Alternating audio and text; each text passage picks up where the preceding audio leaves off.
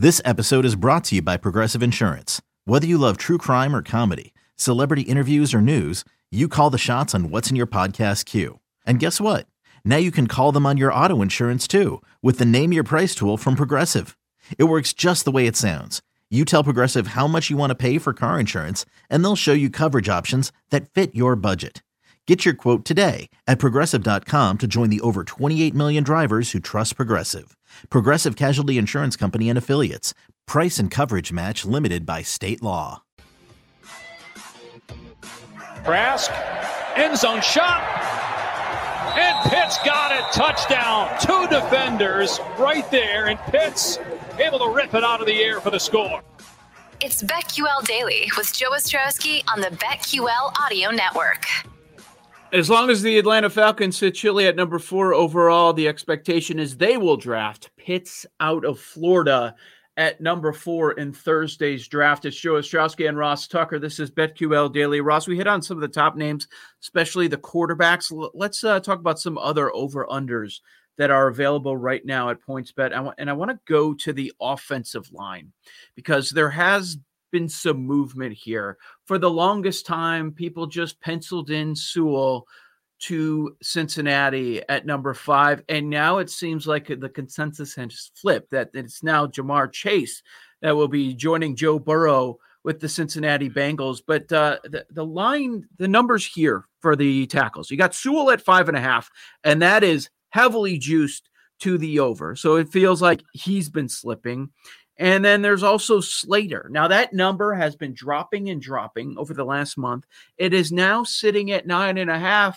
And some of the trusted mocks that I've been taking a look at, Ross, there was momentum for Slater to be the first offensive lineman taken. Now it feels like people have him sliding closer to the middle of the first round. What do you think about the tackles? Well, I still think Slater as the first offensive lineman off the board is still a decent play. Now, look, when I first told you that, it was plus 650. Right. Now it's plus, last I checked, it was plus 250. So it's not as good, and I don't think it's as likely.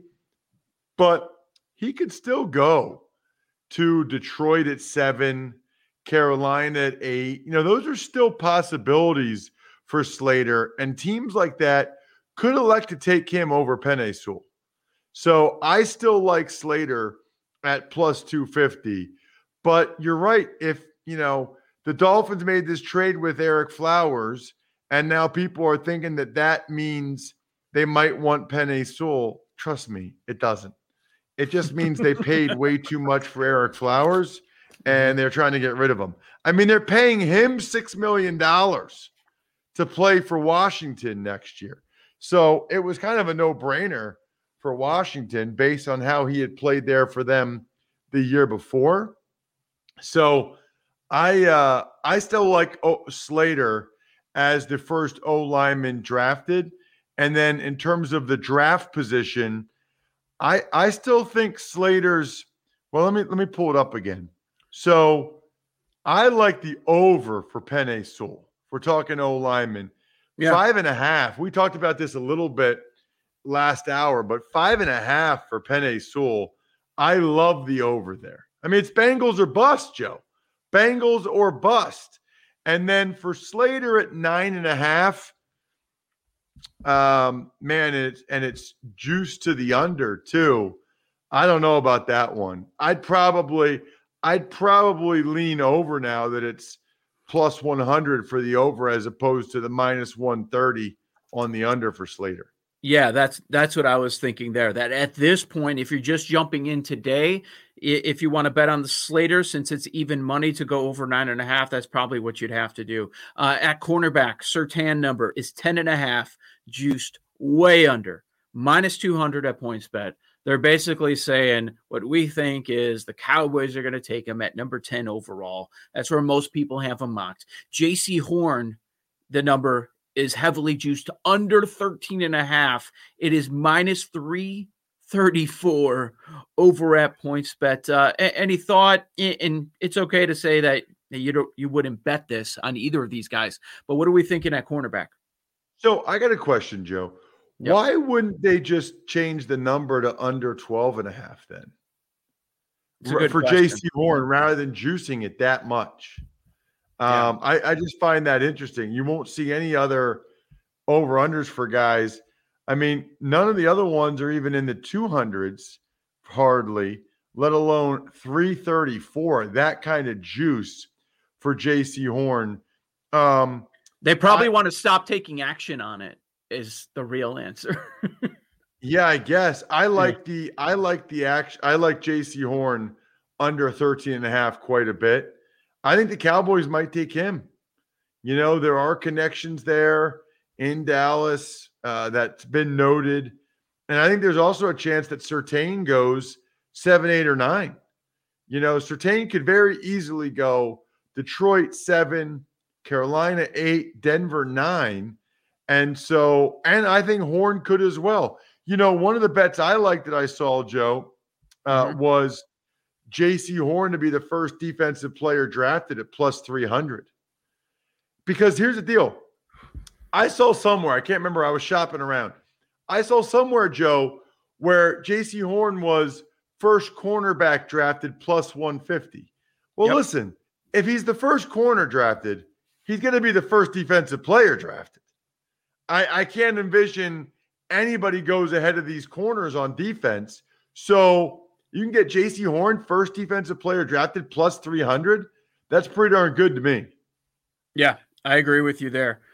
Let's hit on running back because I think that's interesting. So many people think that the Steelers are going 24 at running back. We've talked about it on the show that it's probably better for them to address the offensive line. The Najee Harris number over at PointsBet is 28.5.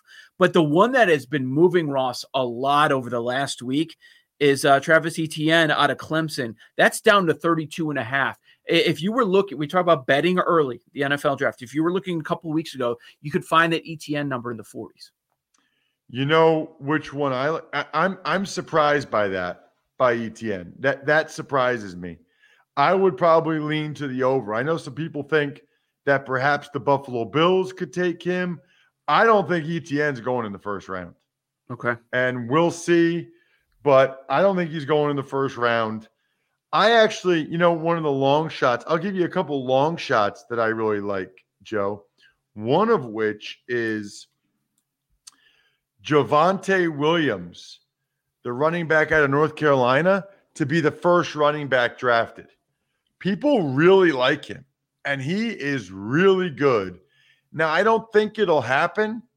I think it'll be Najee Harris, but I think if you want a long shot that has a shot, it would be Javonte Williams plus 500 at running back. And then at linebacker, I've talked about this, you know, in the last couple of weeks, Jeremiah Owusu-Koramoah from Notre Dame, he's plus 500 to be the first linebacker drafted.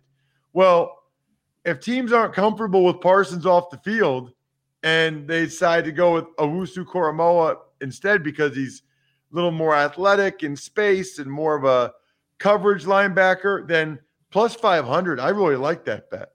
Yeah, that's not bad at all. I want to go back to running backs for a quick second because on some of these sites, you can, as we mentioned, so many offerings, so many ways to bet this thing. You could take the top few running backs and say this is the order that they are going to go. You don't have to match them with the spot, don't have to match them with the team, but this is the order that they go. Is the top three going to be some order of Harris, Etienne, Williams because there's a drop-off after those top three? Yes. Okay. I'd be stunned if it wasn't those three. I mean, maybe Kenneth Gainwell, but I don't see it happening. I think it's those three. Okay. Would you, if you had to pick, I know it's a bit of a guess, which order would you go in? If I had to pick, I'd go Harris, Etienne, Williams. Okay. But I think there's a chance that Williams goes first, and I think there's a good chance he goes second before Etienne. Gotcha. I don't think we said it officially. We were talking about Penei Sewell possibly dropping and Slater going first. But what do you have Cincinnati doing at 5? Well, I have them taking Ja'Marr Chase unless Kyle Pitts is there. If Kyle Pitts is there, I think they'll strongly consider that. So it's obviously a trickle-down effect from whatever happens with Atlanta at 4. You know, I got to tell you, Joe, I've been thrown for a little bit of a loop by Kyle Pitts saying that the Falcons are taking – or the first 4 picks are going to be quarterbacks. That, you know, that's messed me up a little bit because I really felt good about Atlanta taking Kyle Pitts at 4, at 5 probably being – Ja'Marr Chase or Sewell to Cincinnati. At 6, the Dolphins taking the other one. But, you know, Pitts has kind of got me off my game a little bit by him saying that. Who says that, by the way, when they're hoping to be the 4th pick? But, you know, I also saw Pitts say that it wouldn't surprise him if San Francisco took him at 3. So I don't know. Maybe he's just a wild dude. He's just throwing things out there because he wants to see how people react. Maybe that's the situation there. That is funny. I didn't know that. By the way, I called a high school state championship game, Joe, Micah Parsons against Kyle Pitts. Think about that. How fun was that? Was he on him the whole game? No. Well, so first of all, Kyle Pitts' team never throws the ball. They just ran over Micah Parsons' team. Yeah. And, you know, it's funny. Micah was at the end. And Kyle was a tight end, so I should go back and watch that tape because they should have been right over each other a lot in the game. I think it's interesting, the Bengals, the spot, because as I mentioned for so long, there was the assumption Joe Burrow coming off the season-ending injury, they're going to try to protect their franchise and Joe Burrow. That's the smart way to go. So everyone's saying, okay, Sewell's best tackle in the draft. This is what they're going to do. If you were running the Bengals, would you go Chase, by far the best receiver, address the tackle spot early in the 2nd round, and maybe you get a guy like, I don't know, Leatherwood or something out of Bama? Yes, I would. Yeah. I would. I would take – well, the thing is O-line and wide receiver are both pretty deep. So they could do the reverse of that. They could take Sewell – and then get a pretty darn good quarterback at the start of round 2. I mean, a pretty darn good wide receiver at the start of round 2.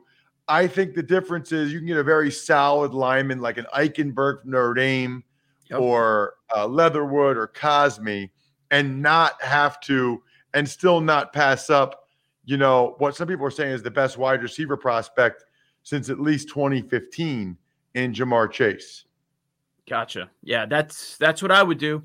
There is that clear divide between number 1 and 2 at wide receiver, and there are a couple of really strong tackles, as we all know, but, yeah, that's exactly what I would do. And you keep your quarterback happy by doing that. It's Joe Ostrowski and Ross Tucker. This is BetQL Daily. We'll continue to talk about the NFL draft. We're going to bring in the Hall of Famer Dan Pompei from The Athletic. He wrote a good story at The Athletic the other day about this draft, breaking down these quarterbacks and what he's hearing around the league. So we'll hear from Pompei next. Keep it locked into the BetQL Audio Network.